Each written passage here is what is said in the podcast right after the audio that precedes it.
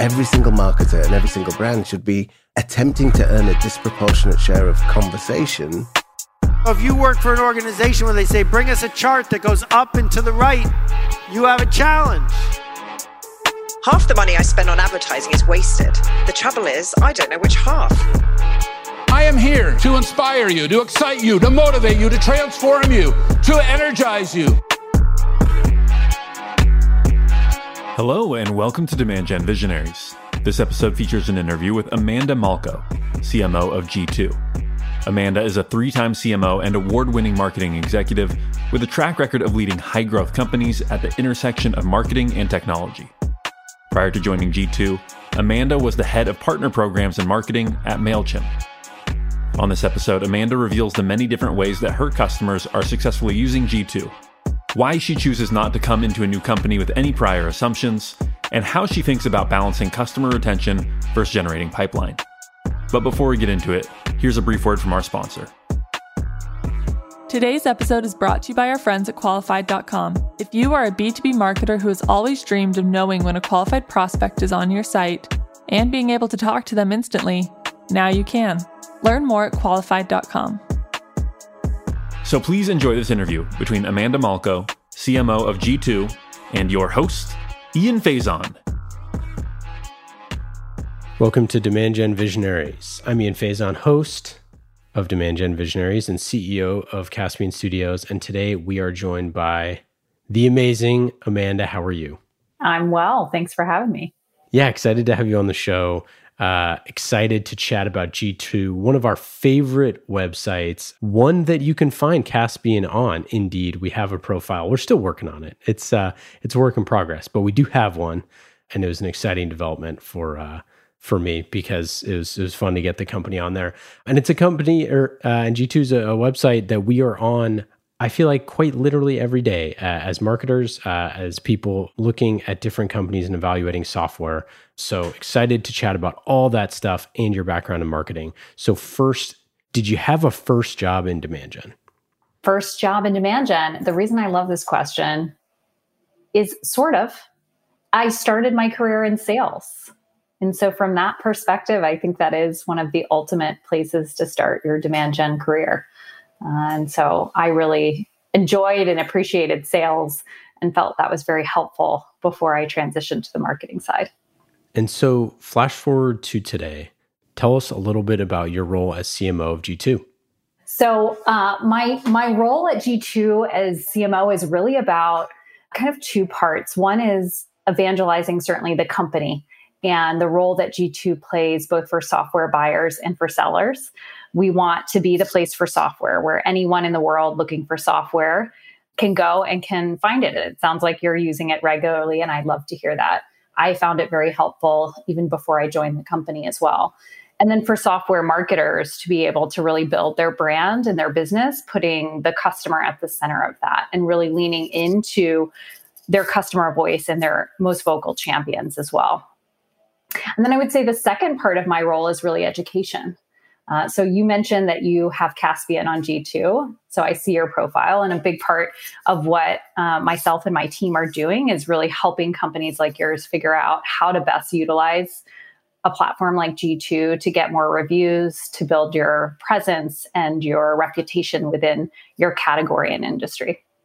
I'm ready. Uh, I'm so ready because it, it's something that um, I, I forget when I when I filled it out, but our space is very kind of ill defined for you know podcast as a service something that we have kind of pioneered and, and created in a way. And so it's something that you know is, is something tricky for you know a, a site like you know g2 because it's so new and there's not a lot of people that use that terminology or, or or virtually nobody that uses that terminology and things like that. But i think that it speaks to just like this very very beginning of what G2 will become and continues to become every day, which is, you know, the go-to place for everybody to, you know, evaluate uh, evaluate software and evaluate companies. Yeah, I mean, we think about that a lot when in our personal lives we use review sites for everything. I just moved and I was looking for a plumber, and what is the first thing that I do? Well, I go to Angie's List or I go to Yelp and I look for who has the best reviews in my area. But for B2B, so often we're we're calling CMOs we trust, we're calling marketers we trust, or people that we know in the industry and saying, like, what do you use for this? And it feels like it's time for B2B software and, and really the B2B industry in general to have some of the same things we enjoy in our personal life to make the purchasing process that much easier. I can spend, you know, $100,000 a year on a piece of software and before G2 not really have a trusted place where I could go, but I can get that for the plumber down the street. And so uh, that certainly to me was something that was really exciting uh, as a software buyer when I first discovered G2. We, we ask, I mean, this is obvious to our listeners, but we ask uncuttable budget items in every episode. And more and more people are saying, you know, review sites as part of that, you know, mentioning G2. It's so obvious, right? Like you said, we do this for all of our consumer goods. I mean, I don't know the last thing that I looked at something that I didn't look at reviews. And now you even have, um, you know, go try to buy toilet paper during the pandemic, or even try to buy it now. Um, my my, I almost bought, you know, uh, paper towels the other day that had $160 shipping fee um, attached, and oh, wow. luckily I looked at the reviews uh, and saw all sorts of people saying that it was a ripoff and things like that.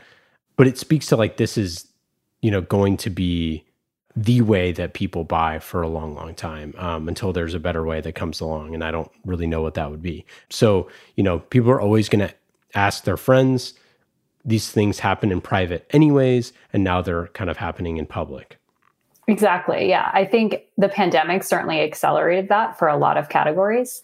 Uh, you know, you look at I was reading about back to school and a lot of the things that we used to rely on going to the stores, like a brick and mortar store, we're buying online. And so I think digital transformation was really accelerated during COVID. And we're seeing that in software as well. Just the way that people are buying is very different, especially when your sales force can't be with customers in person. That really does accelerate the value of word of mouth and, and existing customers serving as advocates for your brand. Okay, let's get to our first segment the trust tree. With the knowledge you've been given, you are now on the inside of what I like to call the circle of trust. What? I thought we were in the trust tree with in the nest, are we not? This is the place where we can go and feel honest and trusted, and you can share those deepest, darkest demand gen and marketing secrets. So we know a little bit about G2. Taking a step back, who are the types of folks that you're selling to? Uh, who are your customers and personas that are that are buying G2 on on a daily basis? We're a marketplace, so we really serve two distinct audiences, and I'll I'll break down each of those audiences uh, one by one. So the first is software buyers. We have 60 million software buyers, and software buyers really could be anyone from marketing professionals to IT professionals, and those marketing, sales, and IT are the big categories of software buyers that we serve, but it's really anyone who needs business software. So I I the other day was just looking at, well, what are the categories that I, I don't know about? And as an example, there is roller coaster design software. So if you're looking for roller coaster design software, we actually have a whole category um, of amusement park software, and you can you can find the right software for your needs there. So our software buyers really run the gamut. And then there on the other side of the marketplace, there are software marketers. So marketers of companies like Adobe and Google and Autodesk who are customers of G2s. And that really is a core part of the way that they're going to market is, is really going to market on G2, thinking about their brand presence, their reputation, how do they get more reviews and make sure that they're really positioning well in the categories that they serve. And so those marketers, people like the folks that are listening to the show, like the the CMOs who who state uh, that review sites are, are one of their uh, uncuttable budget items. What are the types of like results that you you all are driving for them? Yeah, it kind of depends on how they start using G2. And so what I find interesting is that people start utilizing G2 in a number of different ways. And so the way that they measure ROI tends to be different depending on the nature of who in the organization is really is really uh, owning the review presence. I personally think that the most successful companies really have multiple metrics that they're supporting with G2. One being how are we ranking in our category and how are we utilizing the content on G2 to really build our brand and our reputation? One of the beautiful things about G2 is that you can actually help define your category and then lead your category with the right level of investment and making sure that your customers are really on there providing reviews and feedback. And so if you're trying to build a category leading presence, G2 is a great place to do that. And so the metrics there are really about how are you ranking, the number of reviews, and really the frequency of those reviews as well to show that you're really leaning into your best customers. On the flip side, we have buyer intent as an offering. And so uh, the customers who really adopt G2 fully are the ones who are also utilizing the intent data that they're seeing in their category and with competitors and using that to really drive leads and sales. When folks, you know, sit down with one of the people on your team to figure out, you know, how they want to buy and your type of funnel, are they usually kind of this bottom up sort of like filling out their profile? Maybe they, you know, click that they want to upgrade on the site, things like that? Or is it more of an outbound uh, approach? Yeah. So th- one of the interesting things is we have we have all sizes of customers. So we have small business, mid market, and our enterprise is actually a fast growing piece of our business. And so the go to market motion looks very different. If you're a small business, you're probably going to start out with our freemium solution. Um, you probably saw that as yep. you were setting up your profile. Like it's great for SEO. You should, everyone should claim their product and profile on G2. For our enterprise customers, they really want a higher touch and they're more likely to come to us directly and engage in using some of our paid review solutions so that they can actually go a little bit faster in investing in their profile. They can get a little bit more hand holding um, in terms of how to set it up and really get a high volume of reviews pretty quickly. They get training, onboarding, things like that. So the motion does look different depending on the size of the business and where they want to invest. Yeah, I mean, it seems like you know, it's at the point where any any large enterprise um, or company of a certain size is gonna, at a minimum, have some type of paid portion on here, right? I mean, it seems like is there? I mean, do you see? It's like you know when people raise Series A or something like that, then they then they you know make that upgrade or something. Or I, I mean, I, it just seems like there's there's no way that everybody. Uh, uh, or maybe I'm wrong. Maybe there, maybe you're, maybe the the market needs to needs to learn more. I don't know. I would say on the enterprise side, I do think there's a lot of opportunity for G2. I see companies that haven't claimed their profile and and I think what a great opportunity for them if they're an enterprise customer that that hasn't claimed their profile. And on that the startup side, I see startups that you know, they set up their website and they set up their their G2 profile. Like that's just a it's starting to be a thing that we see when businesses are getting founded. They feel like, hey, I need to be credible. I'm going to create my G2 profile. So I do think that you know small businesses and and even our mid market customers are really ahead of the curve when it comes to thinking about how can they make sure they've got the right digital footprint and having G2 and a profile and presence on G2 is really a core part of that. Yeah, I mean it's like um, you need to have a Crunchbase. you need to have you know right. these these certain things that um, are more important. It's funny, you know, we not that this is all Caspian specific, but because it's because uh, it's interesting to kind of talk through this is we push back basically having a bunch of different social accounts to focus on like our primary social account is LinkedIn because that's where predominantly where people you know do business with us and there's a bunch of different reasons why I wanted to do that and didn't want to do the other social accounts. I, I just generally feel like, you know, you should create them when you have something to say, but um like we have them, but we don't, you know, kind of use them.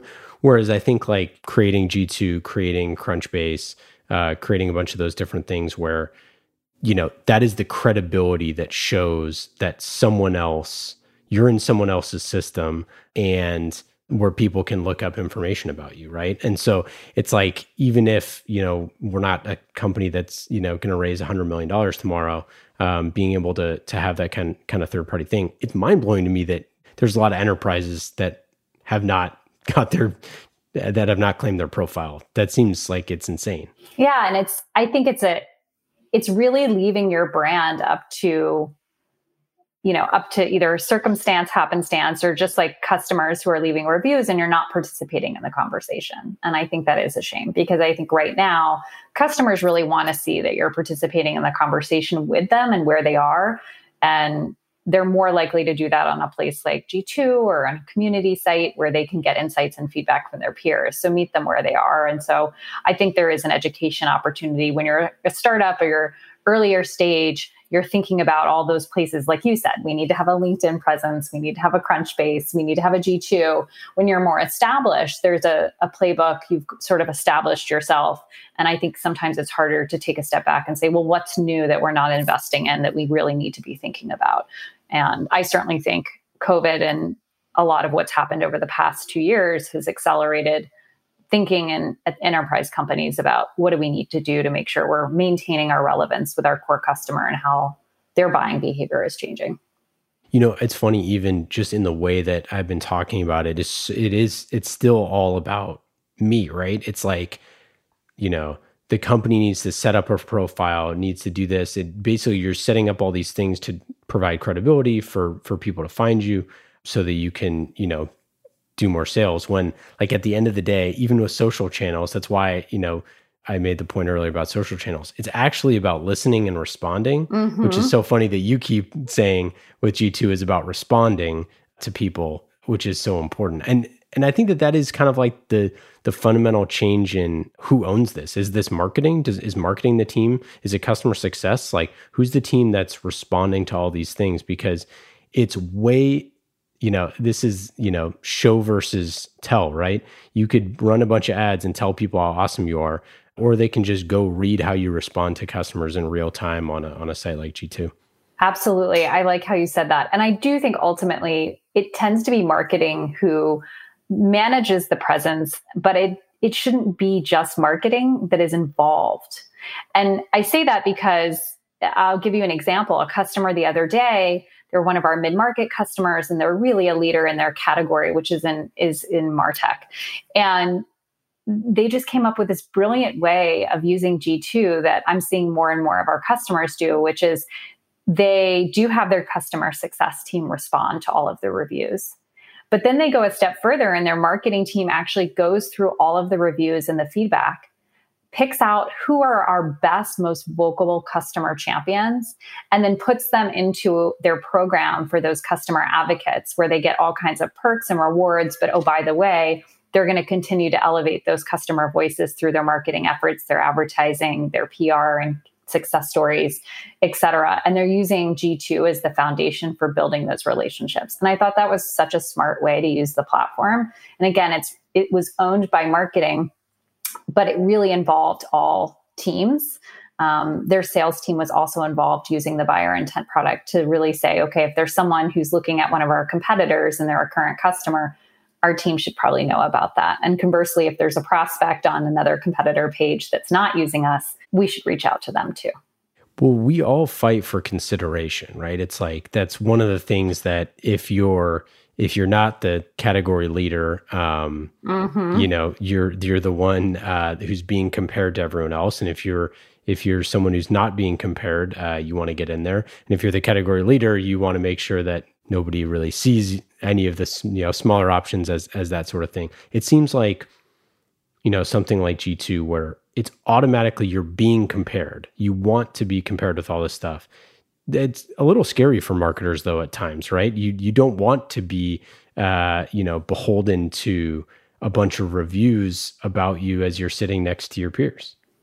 I definitely understand that. As a cmo and as a marketer it's a fear that you're you're going to lose control of the message or you're going to be positioned in a way that you ultimately may, not be as, as happy with. And I kind of liken it to the early days of social media.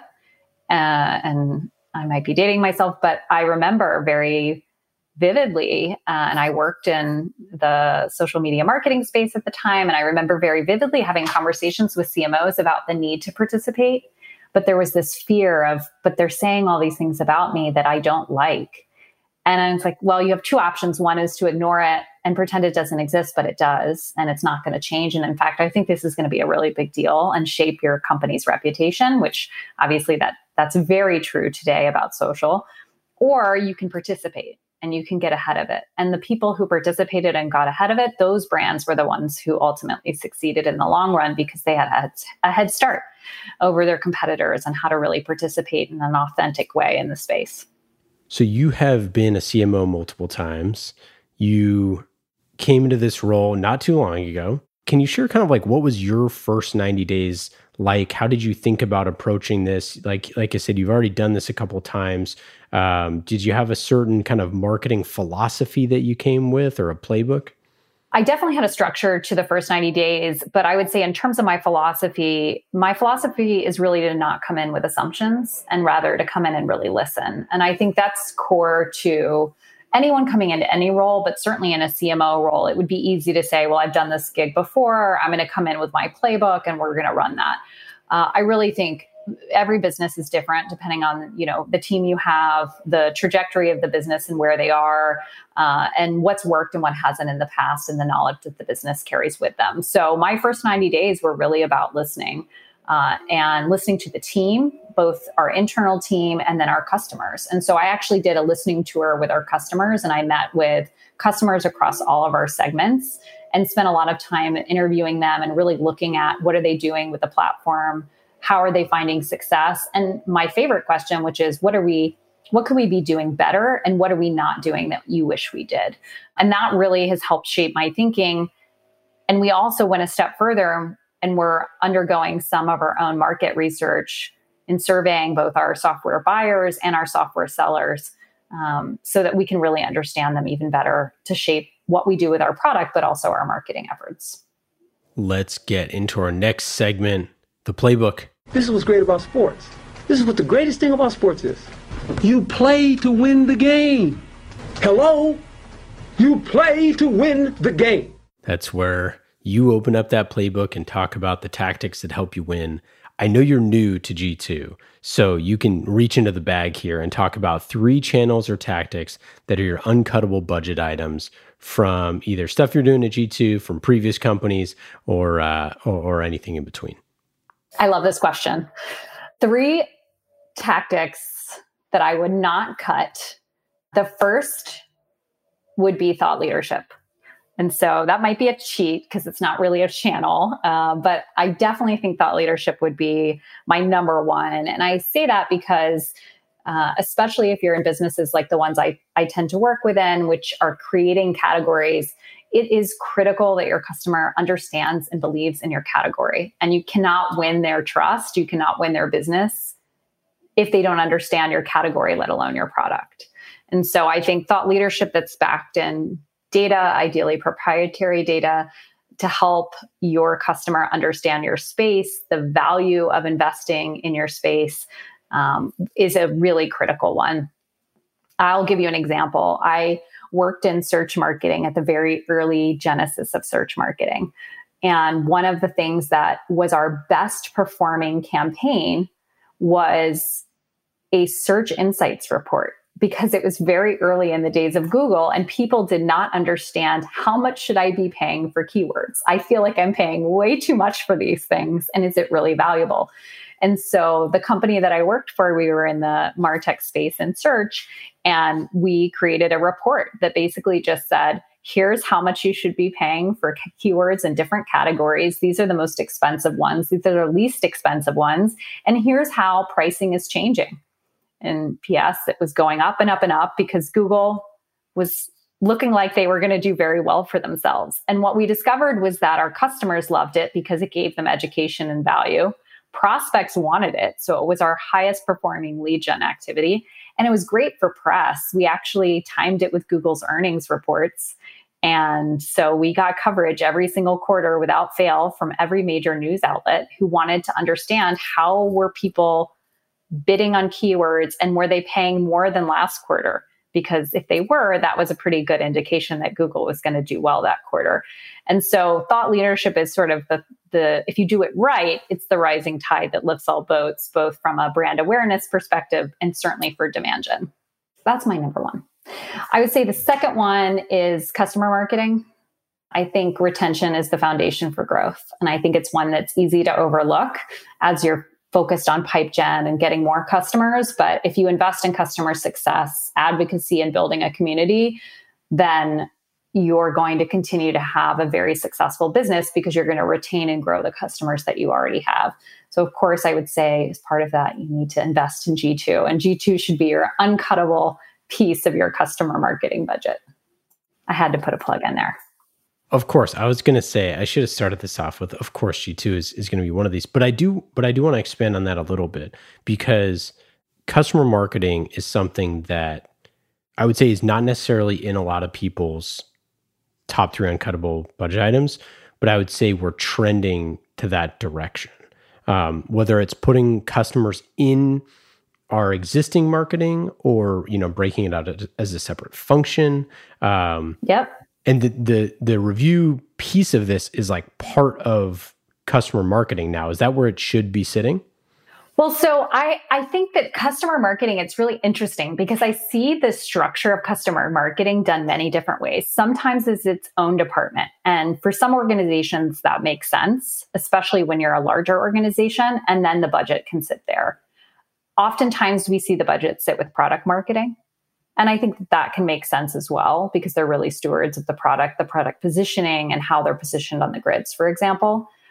My personal view of customer marketing is that it's everyone's job within marketing, or it should be. And so customer marketing as as a strategy is really about how do we make sure we make our customers extremely successful with our products and also so successful that they beget new customers. And if you look at it that way, there is a role for customer marketing within your PR function of ensuring that you're elevating champions, vocal champions within your overall brand narrative. There's certainly a role potentially in demand gen, if not in its own customer marketing department, of driving adoption and ensuring successful utilization to help with retention. And then, certainly, from a product marketing perspective, you want to make sure that your products are really well utilized by your customers and that you're learning from them to continue to improve the way you position message and even the products you create. So I think doing customer marketing right is very hard in part because it's truly there is some component of it that could be every function's job. That was a long answer to your question, but I think about it a lot because we see it done so many different ways. Yeah, I do too. I mean, I, I think that that's like the question, right? Is like, is it cross functional or not? Like, is it just something that should live in every aspect of your marketing that someone, you know, is like a center of excellence almost? Or is it its own separate function? Like, it's an interesting question. Yeah. And I tend to think of things like when you're trying to incubate things, especially if they're new and you're a larger organization, creating a center of excellence for it is often a really great way to approach it because first of all, you have an owner for it that's very clear. I'm responsible for driving adoption, driving retention, driving word of mouth advocacy from our customers, whatever the metrics you want to set are. And they can go around and make sure they work with the right stakeholders to make that really successful. So I think it's okay to say we're going to start with a center of excellence, knowing that ultimately it might make the most sense for it to eventually live in different places depending on the metric and the objective. But sometimes to get things off the ground, you do have to create that center of excellence and make sure that you have clear ownership to drive it forward cross functionally. Okay, what's your third uncuttable? I'm definitely giving you my longest answers for this one, but it's a great question. Uh, digital demand gen. So I would say specifically under that would be ABM and email. I mean, I came from MailChimp, so you know I'm going to say email. So I look at ABM, account based marketing, as a strategy that you can deploy across different channels. I definitely think email is just a bread and butter channel that, if you do it exceptionally well, can really help you nurture relationships and also drive great demand gen. It's not maybe the sexiest answer, but I will tell you it has the highest ROI from all the teams I worked with. What are some What are some tips that you saw at Mailchimp uh, that enterprise technology companies, B two B companies can can leverage here? I would say personalize more than you think you need to. And so I, I, see a lot of companies that think they're personalizing because, oh, we get digest A to this company and digest B. And by the way, we used a name tag. That's not really, I mean, that's personalized. I will, I will give credit for that. I think if you can be very savvy with your segmentation and I mean that requires a great marketing operational infrastructure to do that so that it's dynamic and and you're not you're deduping and you've got, you know, the right permissions and everything. But I think if you can be really savvy with your segmentation, you can start to have a really powerful personalized dialogue with your customers that responds to things that you're doing within your within your product if they're inactive for a period of time you can have that kind of conversation with them but also you can respond to things that they're looking on at your website on or your within your product and start to really personalize the communications you're sending them based on those activities and those signals not just the things that you know about them like their name and where they live yeah, so it's funny. I made a joke about the name tag uh, a few episodes ago. Basically, that exact thing of like people think that they're personalizing because they have a name tag, uh, and you're like, a nobody care, nobody. It's so lost on everyone now at this point. Like nobody. When I see an email, it's like, "Hey, Ian," I'm like, I'm not like, "Oh, wow, they must know me." It's like nobody cares yeah. anymore. So it's just so funny that that you said that. I think, I think that's exactly right. I think it's like there's really no end that we could. I mean, if you think about salespeople, right? They're personalizing everything. Yes. Like to a hyper, hyper crazy degree, including like when they're sending, why they're sending. Oh, this person's going to Aspen this weekend, so I don't want to send them a thing. Like right. The, everything that they do is personalization. It's essentially their whole job is to try to figure out how to make something very complex and difficult easy to buy for that person. And in marketing, we're like, no, we have four lists. Like, you know what I mean? I know it's Amanda and she's based out of Atlanta. Yeah. I'm going to crush it with this email. Yeah, I it's so true. And so I think the, you know, I don't think the holy grail is necessarily emulating what the sales team does because their personal knowledge and relationships and authenticity is always going to be core to how they win and and there's such a important role there i really think the job of of marketing is to sort of bridge that divide between sales product and marketing and say well how can we get smarter with the automated communications that we're running based on things that maybe even sales can't always know like what did this person do or not do within our product what are we seeing about their behaviors within our digital metrics that our sales team may not always have the latest and greatest. I mean, hopefully we're passing along the relevant information, but there are things within the product that I know we saw very success, you know, very successful at MailChimp was that if you're inactive and we had a specific period of time, we knew that if we sent a certain email and we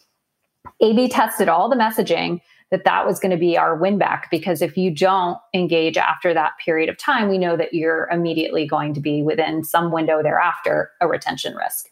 So there are things that you know marketing can do but it requires that cross functional collaboration with product and sales and it really does require a much deeper level of personalization um, than i typically see with marketing teams today and it's hard to do. That's why I think a big part of it. It's hard to do, especially to set up the technology infrastructure to do it well.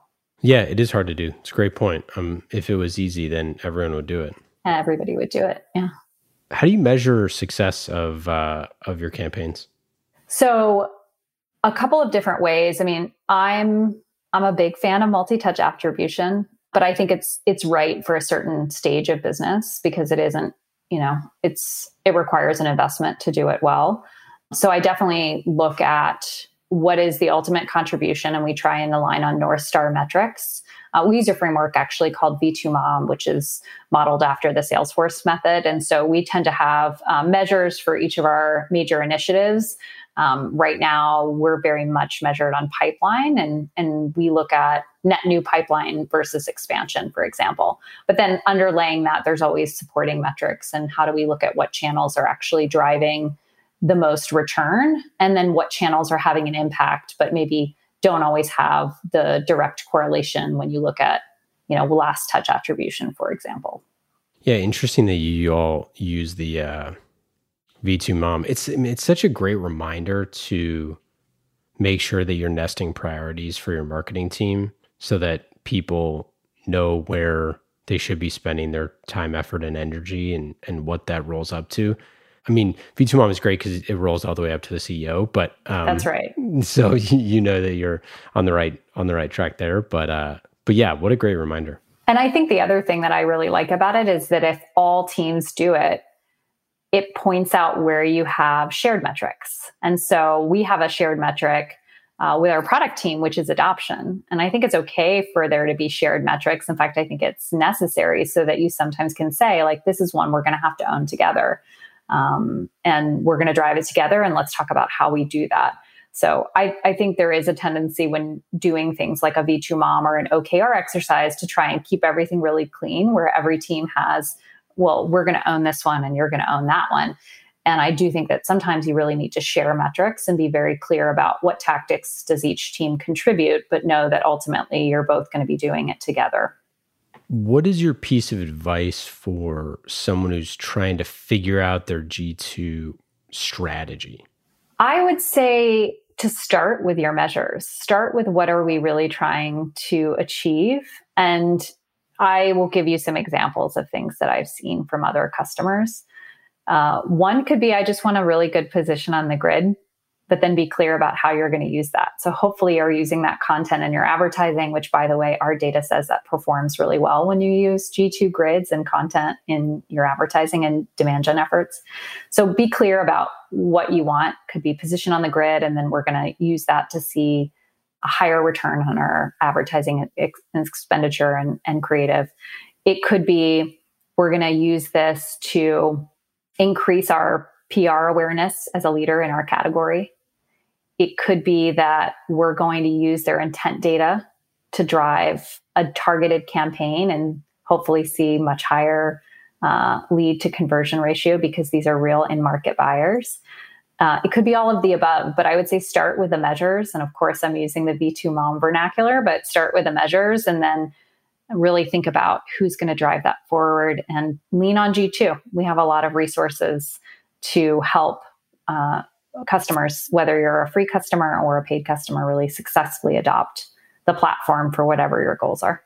I was going to say, what advice would you have for me? But we're in the nascent stages of of our profile uh, adventure, so no no judgment yet. I mean, if you're in the early stages, what I would say is put together a review campaign because you'll learn a lot just by starting with collecting feedback. And so it's actually, and this is kind of coming full circle. I didn't think about this, but it's kind of like what I said for my first 90 days. It's really how do I put out some signals so that I can really listen and understand before I engage. And so the first thing I would do if you're just starting out is to really get some reviews. And it could be as simple as I have customers who email me all the time and say, Will you review our software? And if I have a good relationship with them, like, of course, if I like the software, I'm going to be a champion if they ask me it, it could be as simple as that. The other thing you can do is if you have in product notifications, you can actually use, we have a number of integrations you can use to actually um, do in product notifications to get people to review while they're using the product, which is also a really successful way to do it. My issue with the, uh, with getting the reviews was that we just did a, a customer NPS survey. And so we just did that. And I'm like, and I'm like, I can you just do you want to ask them again and paste what you just said in that survey and then put it into G2? You can ask them. I mean, why not? I know. You know, if you have a relationship in particular, I mean, I I think sometimes, especially they've already written it, and you can provide the hey, you just wrote this. Could you just write it over here? Like, I think that's a great thing to ask your customers to do. All right, I'll do it. It's my promise to from from my voice to our listeners' ears. I'm gonna we're gonna get our customers on G2. I love it. And next NPS survey, you can have a little checkbox of like, would you mm. be open to leaving us a review on G2? And then you'll have a signal that you can follow up with them and feel the beauty of the platform is such that I can't just go and upload all of their stuff. Correct. You can't do that. we take trust very seriously. They will have to authenticate with either their work email or LinkedIn, but uh, at least you'll have some signal on who would be willing to do that.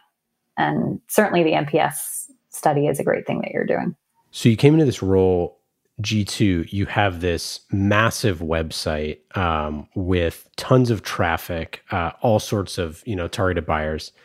Bunch of those people want to buy G2, obviously. Um, how do you think about your website? Have you looked at conversational marketing um, and uh, and chatbots and and you know real time conversations and all that? Yes, this is a hot topic within the company, actually. So I did say that I listened a lot within the first 90 days, but of course, you have to have quick wins. So we had a lot of quick wins from a marketing perspective. And one of the first things I did was look at the chatbot. And we just put a new chatbot on our site, actually. So we're testing it now and definitely give us feedback on it. But I would say there's multiple components to what we're trying to do with conversational marketing.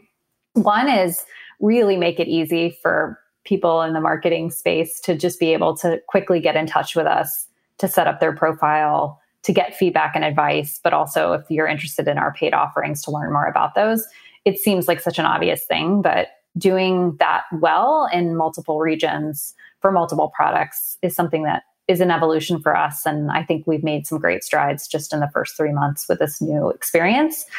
Customer support and particularly buyer support is the other thing. Because we're a marketplace when you come to our site we don't know if you're there for caspian or if you're there to do one of the many software searches that you're you're doing to find the right software for your business. So we look for signals of where are you on the site to serve you the right experience. And for our buyers they really are looking for help in finding the right software. And so that is something we're continually working on to figure out something we call buyer assistant. How can we actually use conversational marketing to lead you through the site in a way that actually helps facilitate that software discovery journey? Let's get to our next segment Dust Up. Uh oh. Here comes trouble. You may have heard that there was a dust up involving yours truly. And now we've got a wild scrum with fights breaking out all over the place.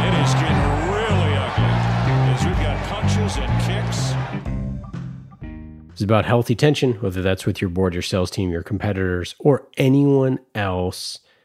How do you develop a good relationship with sales? How do you know if it's not working? Have you gotten any memorable dust ups over the years?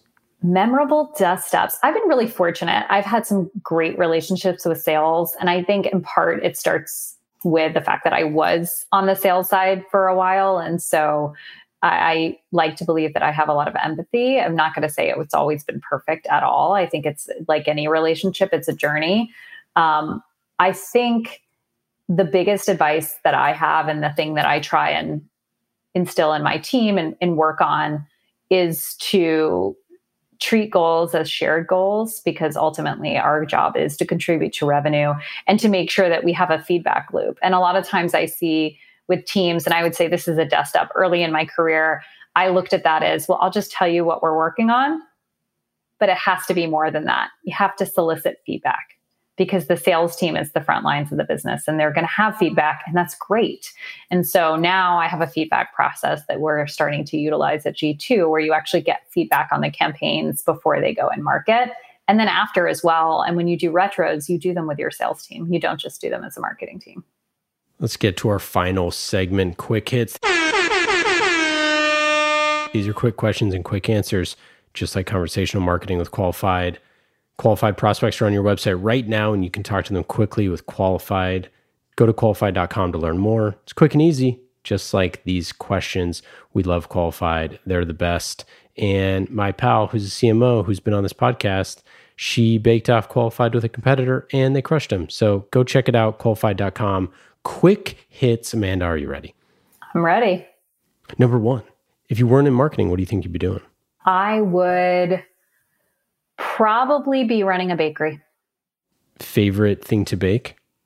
Favorite patisserie? I would say something easy and something hard. So cakes, and I'm still trying to figure out croissants. If anyone has tips, please send them my way. I was gonna say so. So my my wife was a baker in a former life, uh, and uh, and she was like, croissants are absolutely impossible. They're so hard. They're so hard. They're so hard. I I whenever I see one now, I can't look at it the same way again. Yeah, she. Uh, that's how she felt. She said, uh, "What was it?" Um, oh my gosh, I'm blanking. Oh, flan. Um, she's like, "I've I've eaten." Just pounds and pounds and pounds of flan in my in my days as a baker so i can never look at it again and now she's like okay i can i can eat it again um I haven't done flan, so now I know I should either embrace it or avoid it. I don't know which yet. well, I was like, well, how do you eat so much? She's like, you have to taste it. And I went, ah, I Yeah. never taste anything I'm I cook, so that's probably That's like rule number one of baking. You got to taste it, especially as you go. You got to taste it as you go. Do you have a favorite book or, or podcast or TV show you've been checking out? Well, obviously, I love this podcast, and I really do. I listen to this podcast, so uh, I'm a big fan of the the podcast. Uh, TV shows, I I confess, I got into Loki, the new Marvel show. It's great. It's great. I just wish they would put it all out out at once so that we can all binge watch it. I know it is one of those shows where I, I really do wish we could watch it at once. It's too it's too crazy to go in between these cliffhangers every episode. It's unbelievable. Yeah, and especially with young children, I feel like, hey, I have some time now. I may not for a month, so let me just binge watch it now. Right. I I just did that uh I just did that recently with this uh show Lupin where I ca- I watched the entire like all five or six episodes or whatever it was on on Sunday afternoon cuz I was like, all right, I have time. Baby's asleep. Let's roll. Yeah, there you go. You got a marathon sleeping session at two months. Not quite. He he woke up a few times, but Hang out. He goes back to this is it's still the days of like multi naps, which is you know enjoy it, enjoy it while it lasts. I'm trying.